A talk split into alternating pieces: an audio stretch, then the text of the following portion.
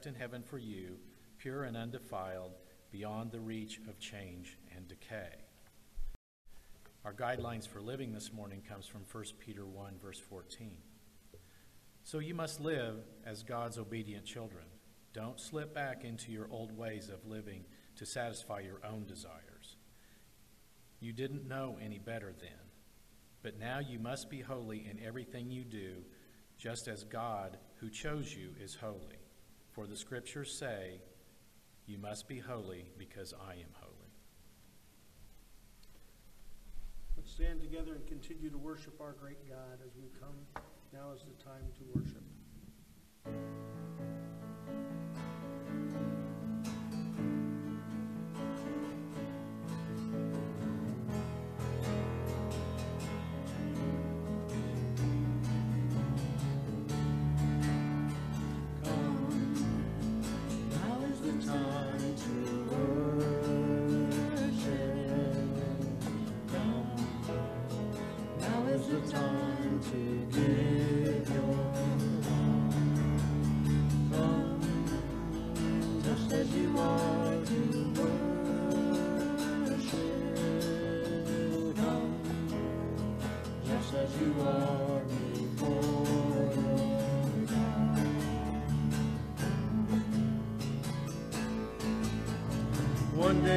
Day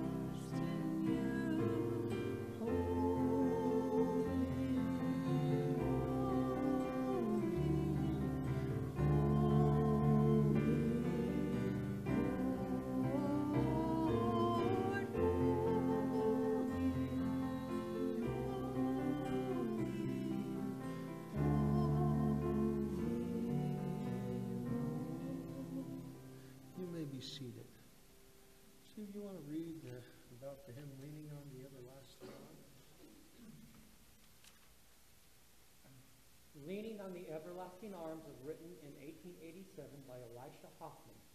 Deuteronomy 33, 26 to 27 says, There is no one like the God of Jeshurun, who rides on the heavens to help you, and on the clouds in his majesty. The eternal God is your refuge, and underneath are the everlasting arms. He will drive out your enemy before you, saying, Destroy him.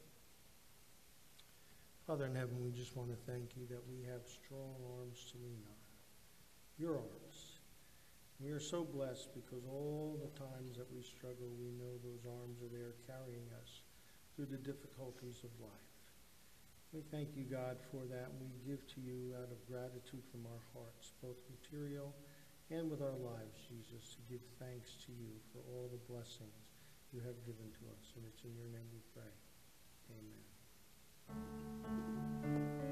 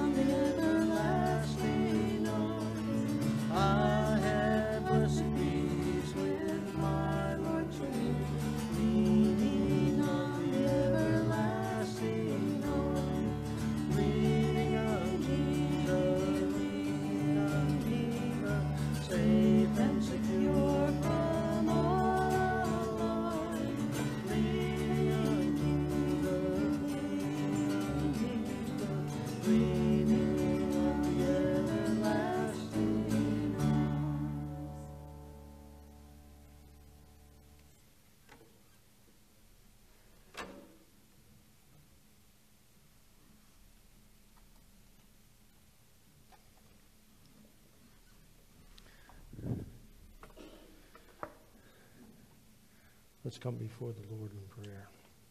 Father in heaven, it is so great to be in your presence right now, to be able to speak with you and to talk to you about our earthly problems and difficulties that we go through.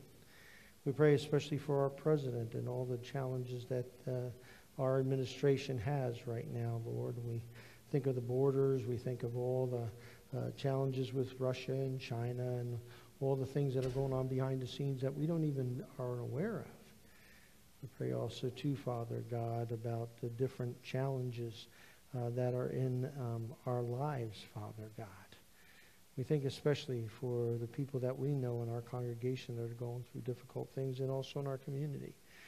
We pray for officer that was shot, um, Kyle, that, Lord, you continue to be with him as he's had two surgeries this week already and many more. I pray, Lord, that you'll be with him and uh, reconstruct um, his face and his mouth and his ability to talk. We pray for his legs also, too, Lord.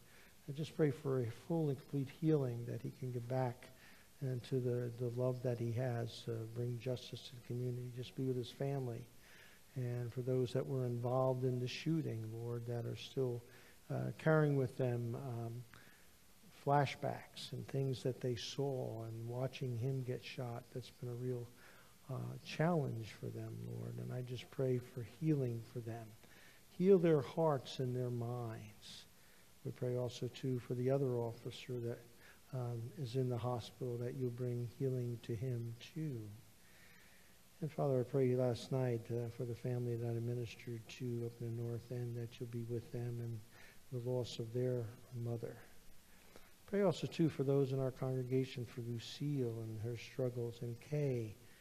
I pray for Howard um, and also Betty for Betty's leg as she had the knee operation. We pray also, too, for Joyce and her back and Mary for her back and um, for Kevin, Lord. We pray also, too, Father God, for Ryan and Jordan and David and Brady and Eric and Ricky, all those who are drug addicts who are struggling. And for Mitch, Lord, who's got not only an addiction, but also is trying to fight cancer in his throat. I pray also, too, for my cousin Tom as he continues to go through uh, his um, body accepting that uh, uh, kidney and, and also, um, Lord, that his liver doesn't reject his body either. I pray also, too, Father God, uh, for the Davis family. You know their issue you know, um, for some friends that I know that are having some family problems and marital problems. Just be with them during this time and bring healing to their hearts. And Father, for others that we know of that um, our concerns are for, we think especially uh, for Frank right now, Lord, as um, uh, he is on hospice right now, and for his last breaths of this life, Lord, just be with him, Lord. And I thank you for the hope that he has in his heart and the faith. And be with his family, with Carol and their children and grandchildren as they sit around his bedside, Lord. And um, as they lift up our hearts for his healing, we know that also, too, we've been told it's his time. And if that is so, Lord, Uh, we pray, Lord, that you'll make his time easy and. And Father God, too, um, I want to pray for Ann Gommon's family who lost her mother this week and we buried her. I just pray be with them also in that time. And now, Father God, be with us as we hear your words. Speak to our hearts. Help everyone to leave here with something on their minds and hearts that, Lord, they can use in their week and that they can live for your glory. In Jesus' name we pray. Amen. Mother came to a youth pastor who was concerned about her daughter because her daughter was not keeping her room clean and she was upset about it. So she asked the youth pastor what she can do, and the youth pastor thought a minute and he said, You know, I've got an idea. And so he got the youth group together that night and said that he was going to come over to everybody's house in the youth group and take a picture of their room to see what it, how well it was taken care of. And he was going to post it in the lobby of the church and put it out on Facebook. And boy, her mother called him two days later and said, What did you say to them? Because her room is spotless. How did you do it? And then he shared with her what he had said. Well, Peter is doing that right now to the churches in Southeast Asia. He's trying to get them to be ready for the time of their accountability when Christ returns. And if you remember in the first letter, Peter spoke to the church and encouraged them because they were being persecuted and reminded them that they were children of their Heavenly Father and that they also um, were bought by the blood of Jesus Christ the Lamb and that the Holy Spirit was going to go with them wherever they go. And that he encourages them all through the books and also tells them that they're going to have trials. And those trials are going to be melting spots in their life to get rid of the garbage out of their lives so that Jesus can be seen in them more purely in the trials that we go through. Peter's a great book for those who are going through trials and difficulties in their lives because he really gives us the idea of what God does to sanctify us and also to show Jesus through our lives and through the trials. But then he comes on writes a second book because there were false teachers had crept into the church. And Peter talks about God and his sovereignty and why he allows that to happen. But he also talks about the authority of the Word of God and how important. And then in chapter 2, he talks about these false teachers and all the things that they will do and how they will wind up like pigs. They go to slop, or like dogs who will return to their vomit and that the day of the Lord will come and they will give an accounting for who they are. And of course, the day of the Lord has been talked about in the Bible all throughout history, both in the Old and New Testament, through the prophets Isaiah and Jeremiah and Ezekiel and we, Amos. And then we also see it in the New Testament in 1 Corinthians and 2 Corinthians and Romans and all the books that speak about God's coming and return and the day of the Lord that we will meet. And last week we talked about what that day was going to be like. It's going to be cataclysmic. It's going to be fire. It's going to be a melting.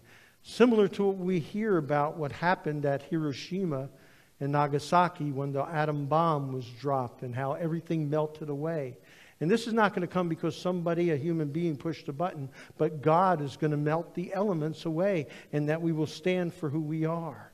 And one of the things that Peter wants us to remember and wanted his people to remember that these false teachers, what they were teaching was not true. In fact, Christ's judgment will come, and he will judge everyone according to what they have done. And that the Christians will be judged for getting rewards, but those who don't believe in Jesus Christ, they will be judged and will sent to their sentence, which is eternal hell. And Peter wants us to remember and his people to remember that Christ's return to judgment is going to absolutely, absolutely certain. And that his ter- return will be unexpected. It's going to be a disastrous day and it's going to be sudden. And those who don't repent will have to pay for their sins. And then he also talks about the return that no one will be given a chance, a second chance to get out of it. That once Christ returns, it is it and the final judgment will come and we'll see the true justice done. How many times have you seen it when we watched on TV where we've seen people that got off with murder and it made us angry and yet God promises in that day they will pay for what they have done and justice will be finally served. And that he will return to destroy all the proud works that people thought were going to make work with God and do not make it at all. And now, today, Peter's first point. What he speaks about in this last chapter as we close out his book and about the return of his judgment and the frightening day that will come. What does he say? And he asks a good question What sort of people ought we to be? How is Christ going to find us when he returns and brings about this judgment? judgment? And notice what he says. Since all these things are to be destroyed in this way, what sort of people ought you to be in holy conduct and godliness? looking for the hastening of the coming of the day of God, because of which the heavens will be destroyed by burning, and the elements will melt with intense heat. But according to his promise, we are looking for new heavens and new earth in which righteousness dwells. Now, Peter calls them to be holy. Holy people, he means set apart, very different than the world. That we don't live life and we don't do things like the rest of the world does. In fact, he speaks about it again and again, and it talks about conduct and behavior. Your holy life, your set apartness, showing that you're Jesus, shows by the actions that you take, the words that you say, and how you handle situations. And he says, keep your behavior excellent, distinct from the world. We don't want to be going around looking like weirdos. That's not his point here. He wants us to look like people who have their heads together and know what they're doing, and they're doing good and righteous things at the end of time. And that we're distinct from the rest of the evil world. We're not weird in the sense that we try to look weird and stupid. No, we are looking like we know what we're doing, that we have our act together, and we're not going to take the world's way of doing it in a sinful pattern. And the reason why, he says, is because of this godliness, this holy conduct. And that the reason is, is because we are in the presence of God, and we know it. And every day you and I live, we are living in the presence of God. I can remember when I was a child and thinking of do, when I was doing something wrong if my mother finds me doing this, I'm scared to death, or my father would find me doing this, he would beat me silly. Well, this is what we live. We live every day in the presence of God. And as you and I live our lives and we live in the presence of God, we will live differently. We will act differently. We will say things differently. Peter, earlier on, says, you know, oftentimes in relationships, it's foolishness that we go insult for insult. We go tit for tat when we're in an argument and we're discussing something. And the only thing that that does is that when we do that, we just keep on going up levels and we keep on trying to find things that will hurt people to get them to stop. And they will find the next thing and it keeps on going and escalates. And it destroys the very thing that God brought together, which is a relationship. And he says that insult for insult is not good. That's not holy. That doesn't please God. How would God think when you walked, he walked in on you and you were speaking to each other that way? And what it does, it does what devil wants to do is to destroy what God has brought together. I've seen more marriages destroyed because of the things that are said and what people get attitudes towards each other because of the things that have been said to one another and the retaliation. And that's why Calvin, in his commentary on this, talks about our conduct towards God and man should be one of holy and godly, and our words should be different, mixed with joy and peace and kindness. And it's pertaining to life. That's what Peter is talking about here. And that we're to live it in an excellent way, and that our expectation is that Christ is going to come at any minute, and I want him to be find me doing what is right in his eyes. You know, there's oftentimes we find people trying to find out when Christ is going to come. In the Bible, Jesus in the Gospels says, don't emphasize that. In his Gospels, what he says is that be ready. Be ready for the time and when He comes that you're found doing the will of God and doing what's right in God's eyes rather than living like you are in the world. And that's why He says, Be holy. Conduct yourself in a different way than the world, and that you're to live a godly way, a way in which Jesus would act. How would Jesus act in this way? And that you're looking for the hastening of Christ's day to come that your conversation, your behavior is very different. It's holy. It's almost like it's a worshipful experience when you're interacting with each other. Even when you're disagreeing, you can do it in Christ's love, which we're going to see in a few minutes. And the word he even uses in other translations is piety which means a religious experience that you can have while you're dealing with these things. And this godliness comes because we have this respect and awe for God, and we know we're living in His presence. And because we know He's with us, we're going to act differently, we're going to look at things differently, we're going to deal with things differently, and that we're going to live in forward progression towards the day of God. And the question is for you and for me how will you be found on that day when he returns? Will you be, when he intervenes in that history, will you be found doing what the Lord wants you to do? Or will you be acting like the rest of the world? Will you be holy? Will you be kind? Will you be self controlled?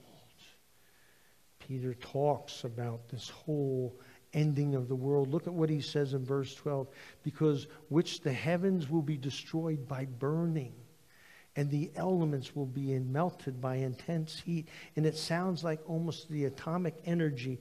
And it's not because the Chinese has pushed the button or the Russians has pushed the button, but God has said, it's done. And it's time for my return. And it's over. Dwight Eisenhower, when he first became president right after World War II in the 50s. He realized the capacity which America now held in its hand, and that there were other countries and other people who will get this power of nuclear energy and nuclear power missile hits. And it feared him. He said, without a moral regeneration throughout this world, there is no hope for us as we are going to disappear one day in the dust of an atomic explosion. He feared that. And we may see atomic wars in our day, but they may only be centralized. But what Peter is talking about is that this is going to be catastrophic and it's going to be the whole world will be melted. And people will stand before Almighty God and give an account.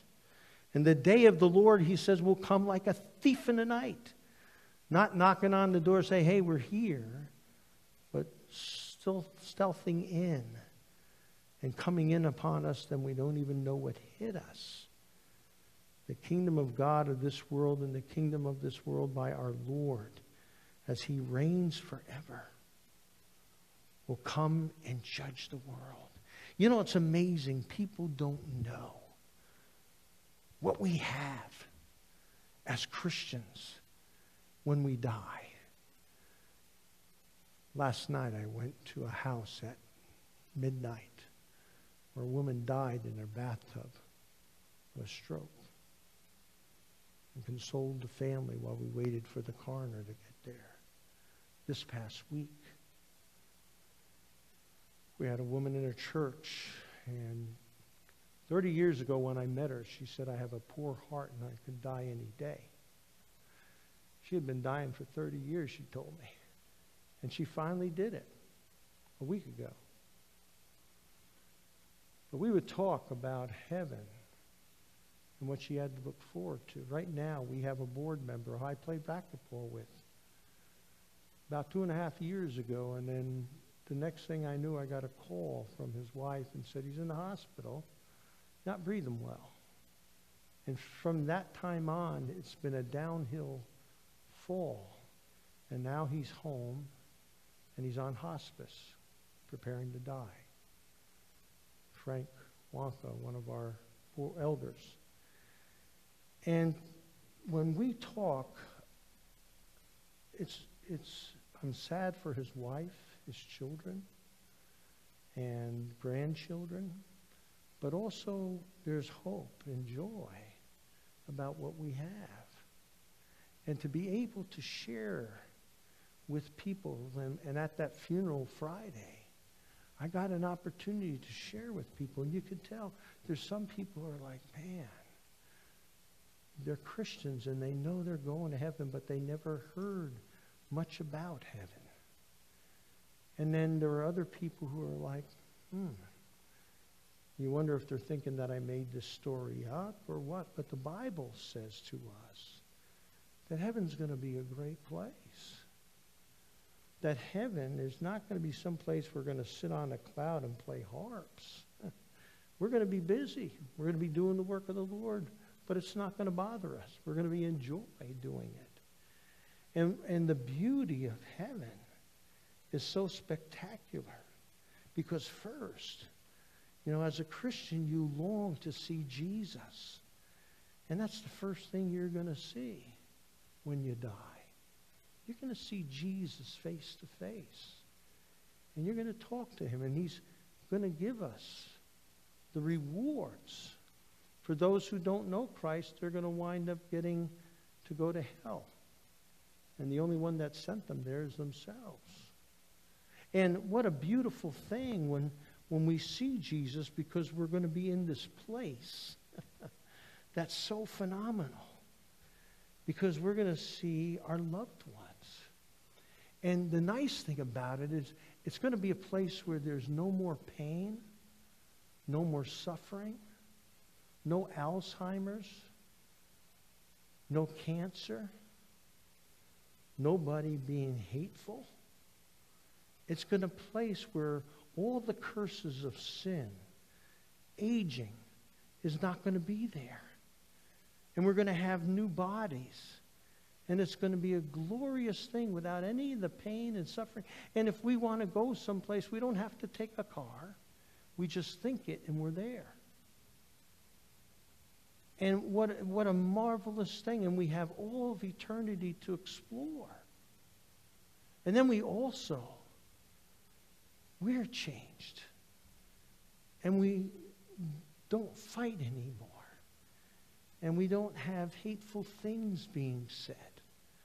And we're going to get along. That's, uh, to me, that's just phenomenal. We're not going to have the selfishnesses of people cutting us off in cars or, or people demanding and being spiteful and all kinds of hurtful. That's all gone. Because we're going to have the heart of Jesus. And all our sinful patterns out of our lives and the lives of our loved ones and friends. And we're going to have deep love relationships. We say we love here, but it's not going to be it's going to be the greatest love that we've ever experienced in all of life. That's what we got. Looking forward to us. And so that's why Peter says, not only be holy, but be diligent. He says this several times in the scriptures. He says, Therefore, beloved, since you look at these things, be diligent to be found by him in peace, spotless and blameless and regard the patience of the Lord as salvation. Just as also our beloved brother Paul, according to the wisdom given him, wrote to you, as also in all his letters, speaking to them of these things, in which are some things hard to understand, which untaught and unstable distort, and they also, the rest of scriptures, for their own destruction. Peter speaks here powerfully because he wants us to have diligently growing in our faith. We should really throw ourselves at life and diligently do it so that we can grow in our deeper understanding of God in our life and dependence on Him even more.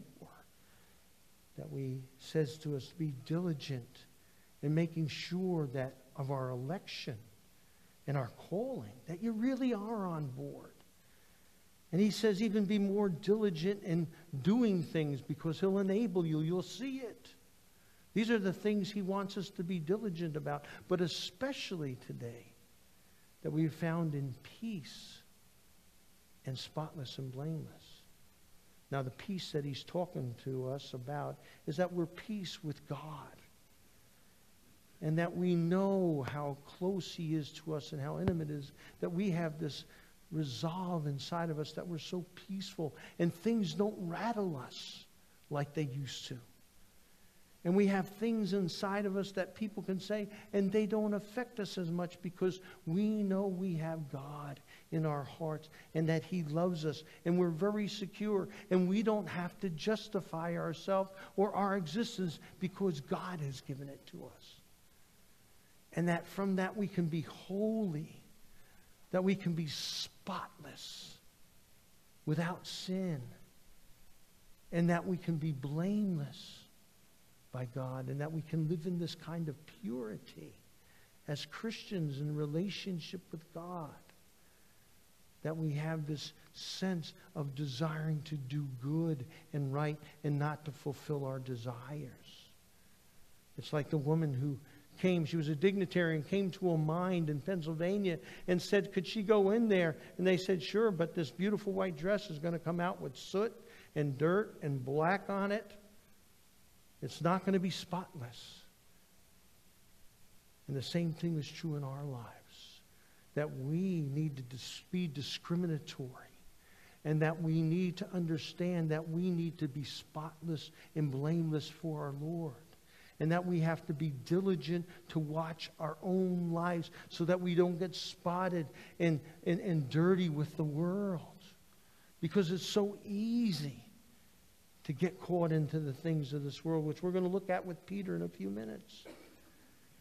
And that we're resisting temptation. The Bible tells us that we can overcome temptation, that there's no temptation in all the earth that you don't have to fall into. And that God provides ways out of them if you want it and you trust Him by faith. And He'll provide a way to bear when you get the temptation coming on you full blast. And when you do stumble and fall, that we know that John tells us that if we confess it, he'll forgive us. And that we desire then to really live and not fall into that temptation anymore.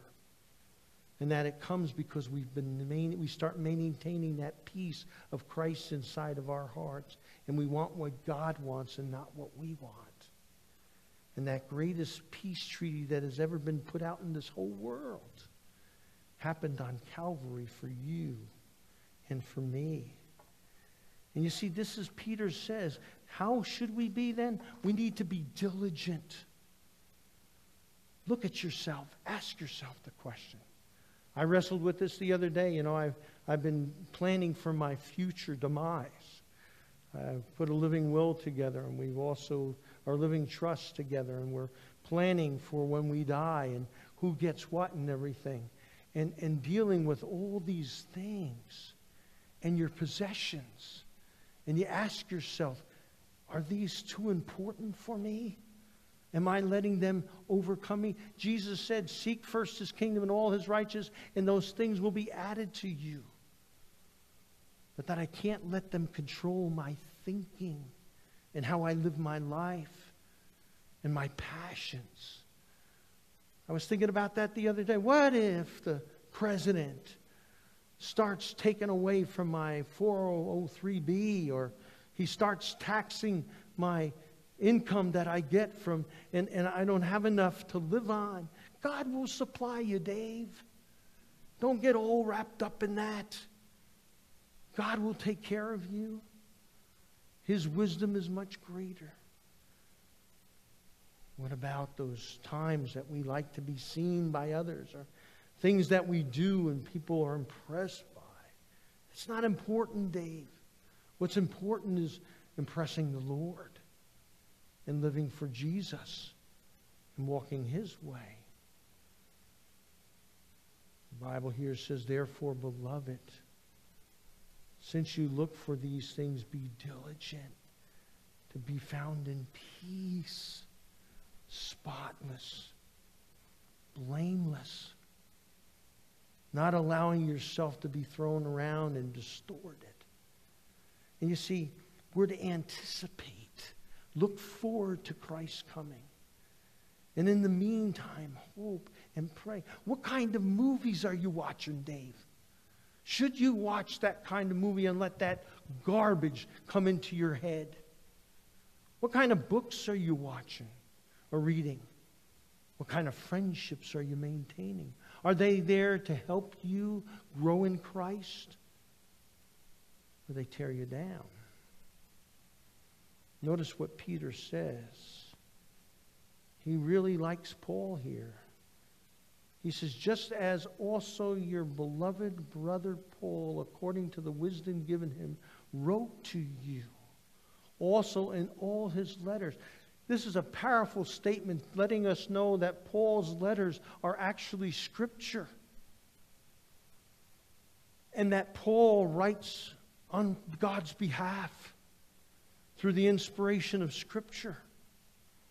And these letters they didn't have the Bible then, so they passed these letters around and they copied them and they handed them around and they kept copies at their own church and they kept on passing it around so people would know. And you know, the letters of Paul and Peter are there to help us live godly lives. That's why they were written.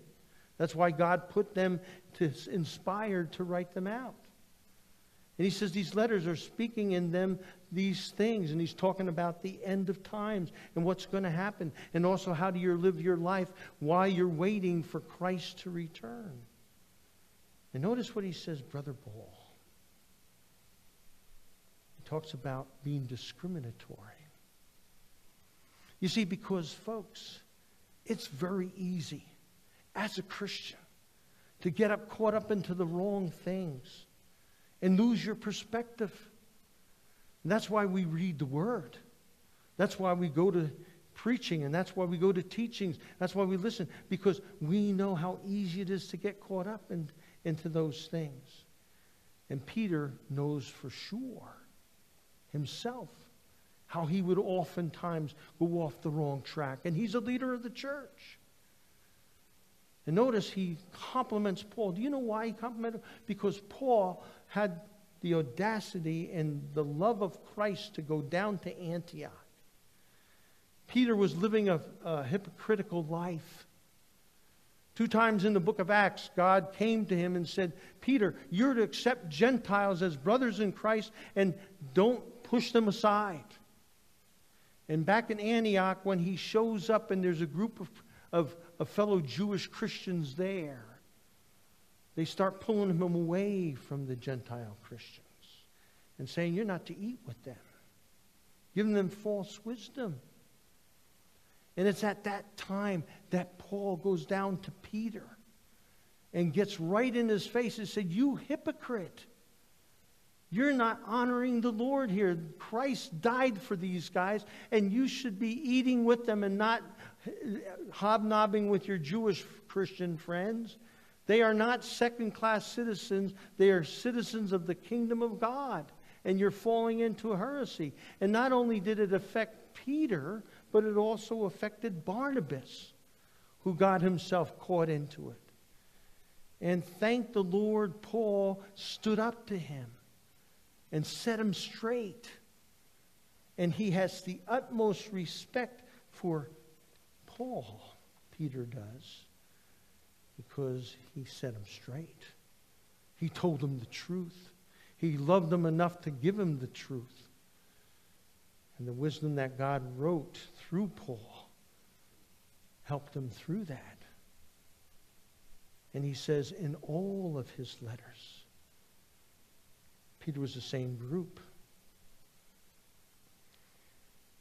And what they did was Paul wrote First and Second Thessalonians, his first wave. Because there were people wondering about what would happen to their loved one now that they've died and Christ hasn't come back. Will they go to heaven still? And Paul answers that and said, Man, they died in Christ. They're going to be resurrected and they're going to go to heaven with the rest of us. Then the second wave of letters he wrote, more about the second coming of Christ, were Galatians and Romans and 1st and 2nd Corinthians and spoke more about what God was going to do for us and how he raised us into new life. And then he spoke again, another wave of letters that were in prison that he wrote of Ephesians, Colossians, Philippians, and Philemon in order to even clarify more. And finally, his final words to Timothy, 1st and 2nd Timothy and Titus, the fourth wave, in which he talks about his own demise and how he's going to die. And seeing all sending these so that we have an understanding. But there are people, notice he warns, people who are unstable and untaught, and they get distorted things about the end of times. And some of them do heresy. Some of them do it out of history, hysteria. Some of them because they lack the knowledge. I mean, do you remember Y2K? I remember Y2K. And everybody, there were Christians writing books that were saying when Y2K turns, planes are going to fall out of the sky and all these kinds of things, and Christ is going to come back. And some of it was just pure heresy. And some of it was basically hysteria. And there were people who used this and made a lot of money out of it, selling books about the future and about Y2K, which never did anything but change a digit on the computer. And I can remember some of the very impressive Bible teachers that I would listen to fell into that. And it was baloney. And we lost a couple who came to this church because he got in my face one Sunday and said, Why aren't you preaching about Y2K and how the end of the world is coming and warning people? And you, you, you should take an account of your preaching. I have. I don't think anything's going to happen. You know, I don't know the day of the Lord. Only the Lord knows it. I just need to be ready. He didn't like that answer. I went down to his house to try to talk to him. And he showed me in his garage, he had all around his garage five, five gallon cans of gas so that he have enough gas to run his generators when the end comes. And he had a whole basement storage of food for when this all would happen. And he had a friend that was into this prophecy stuff down at Boeing, and their church was preaching, and that's where he went to. He left us because he had to go to that prophecy church, and he was ready to go. And I said, Well, what will happen when people come to you, your neighbors, and are starving? What are you going to do? He said, I'm going to shoot them. Shoot them. Really? How crazy and they were victimized by error. And he left our church. We had an incident with Harold Camping and how he, later on, his own church was going to be raptured. Everybody else was going to be left behind, and it didn't happen. All those charlatans come along. That's why we need to be diligent. Listening to the Word of God and doing what we're doing. We don't know when Christ has come. I don't know it. Nobody on earth does. Jesus even said it in his own way. But what he did say is that you're to be ready, doing the will of God in your life and in your heart when he comes, whenever that is. And that we need to be diligent. You know, it's amazing how occultists will do that. They will get to the point where they'll even make themselves the Messiah, like David Koresh, and get people believing that they're the Messiah. And that's why we need to keep ourselves in the Word of God, be diligent, remain spotless and blameless, and growing. You, therefore, beloved, knowing this beforehand, be on your guard so that you are not carried away with this error of unprincipled men and fall from our own steadfastness, but grow in the grace and knowledge of the Lord Jesus and Lord and Savior Jesus Christ. To him be the glory both now and to the day of eternity.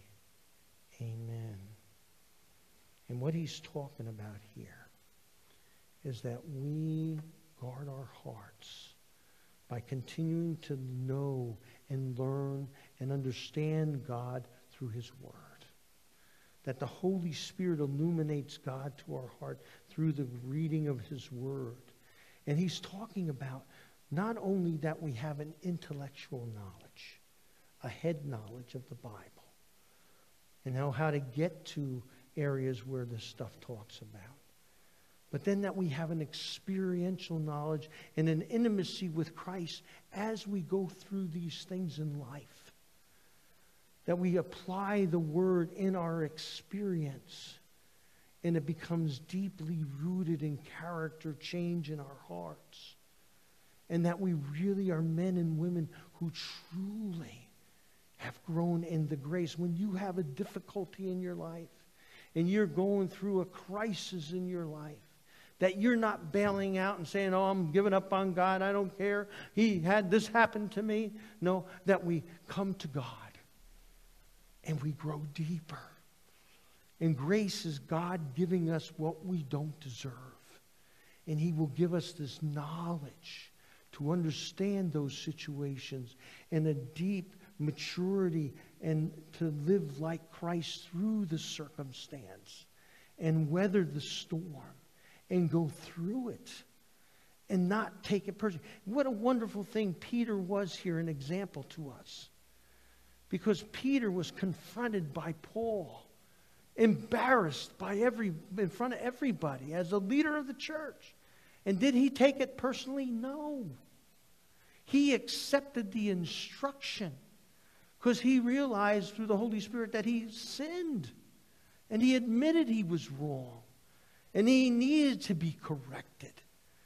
And he was man enough, Holy Spirit filled enough to admit it and say, I was wrong and I needed to change. And thank God Paul came along at the time he did and corrected me. And he accepted his correction and knew it was from God and began to change his manifesto. There were several times in Peter's life that he just went running headlong with his blockhead, not thinking, and God had to change him. And here was another episode where God changed his heart and gave him what he needed. And it was more than a head knowledge, but it was a deep seated character knowledge flaw fixer. And that that experience in the intimacy of Jesus through the Holy Spirit changed his heart to be a different person. And it's because he was willing to grow in God's grace working on his heart. See, that's what we need. Our hearts need to be accepting and receptive to the Word and asking the Holy Spirit to change our characters. And, and, and, and, and Peter uses this word that's an active imperative. That means you continually need to grow closer to Jesus and more like Jesus and dependent on Jesus. And then that grace, which is the gift of this knowledge, He'll give us that will change us and make us different people and make us new. And notice what he says here. He says, This grace and knowledge is of our Lord and Savior, Jesus Christ. He uses that three times in this book. Lord, that he's the sovereign over everything and even my heart. He's the ruler, Jehovah God, over me. And I will change for him because he's my master. And I will make those changes because he's working on me. And that he's my Savior. The second word he uses to describe Jesus, which means he delivers me from myself and my sinful past. And then the promise that comes with the word Jesus that it's Jesus who does it. And it's Jesus, and Jesus' name in Matthew means, explained to us, is that Jesus saves, that he's the Savior who does this. Jesus the Christ, the one who's been prophesied about thousands of years.